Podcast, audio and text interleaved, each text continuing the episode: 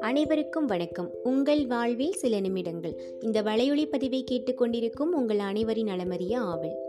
கேடில் விழுச்செல்வம் கல்வி ஒருவருக்கு மாடல்ல மற்றையவை. கல்வி ஒன்றே அழிவற்ற செல்வமாகும். அதற்கு ஒப்பான சிறந்த செல்வம் இவ்வுலகில் வேறு எதுவும் இல்லை தொட்டணைத்து ஊறும் மணற்கீனி மாந்தர்க்கு கற்றணைத்து ஊறும் அறிவு. தோண்ட தோண்ட ஊற்று நீர் எவ்வாறு பெறதோ அதுபோல தொடர்ந்து படிக்க படிக்க அறிவு பெருகிக்கொண்டே இருக்கும். வாழ்க்கையின் ஊற்று நீரான கல்வியை பள்ளி குழந்தைகள் கற்க இந்த பெருந்தொற்று காலகட்டம் தடையாக இருக்கிறது. இருப்பினும் தடைகளை தாண்டி சாதிப்பதுதானே சிறப்பு.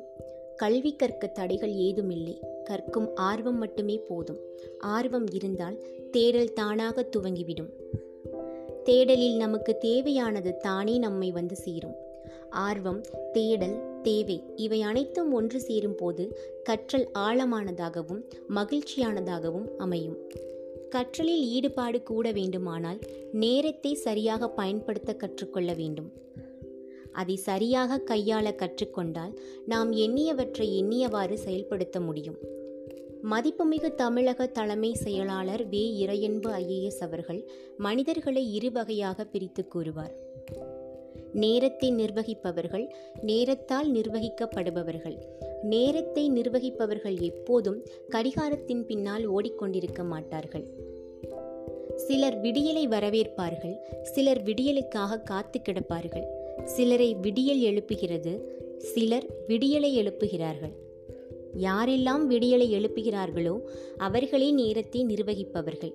கடிகாரத்தின் பின்னால் ஓடிக்கொண்டிருப்பவர்கள் என்றுமே பதட்டத்துடனே காணப்படுவார்கள். சுறுசுறுப்பு வேறு பதட்டம் வேறு. நாம் சுறுசுறுப்புடன் செயல்பட வேண்டுமானால் விடியலை வரவேற்பவர்களாக இருக்க வேண்டும். அதற்கு அதிகாலையில் எழ வேண்டும். இரவில் நேரத்திற்கு உறங்க வேண்டும்.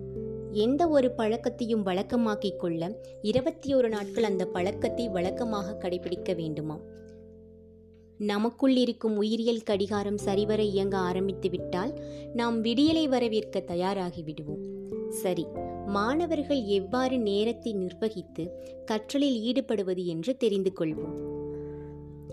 மாணவர்களாகிய நீங்கள் புதிய கல்வியாண்டில் புதிய வகுப்பில் புதிய பாடங்களை கற்க தயாராகிறீர்கள் என்றால் அந்த வகுப்பிற்குரிய கற்றலில் ஈடுபட உங்களுக்கு ஒரு வருட கால நேரம் உள்ளது.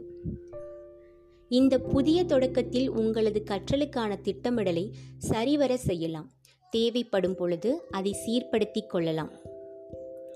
பதட்டம் இல்லாமலும் சுறுசுறுப்புடனும் கற்றலில் ஈடுபடலாம். ஏனென்றால் உங்களுக்கு கால அவகாசம் உள்ளது. இதே அரை வருடம் சென்ற பிறகு அந்த கல்வியாண்டின் இடைப்பட்ட பகுதியில் திட்டமிடலை அடிக்கடி மாற்றிக்கொண்டிருக்க முடியாது. ஏனென்றால் கொடுக்கப்பட்ட ஒரு வருட கால நேரத்தில் பாதி தூரம் கடந்தாயிற்று. இந்த நேரங்களில் நாம் சாமர்த்தியமான புதுமையான உத்திகளை கையாண்டு கற்றலில் ஈடுபட வேண்டும். இறுதியாக கல்வியாண்டின் இறுதி நிலை குறுகிய கால நேரமாதலால் புதிய உத்திகளையோ புதிய திட்டங்களையோ சோதனை அடிப்படையில் செய்து பார்க்க இயலாது. இந்த காலத்தில் நாம் கற்றவற்றை பயிற்சிகளின் மூலம் மீட்கொணர்தலே சிறந்தது.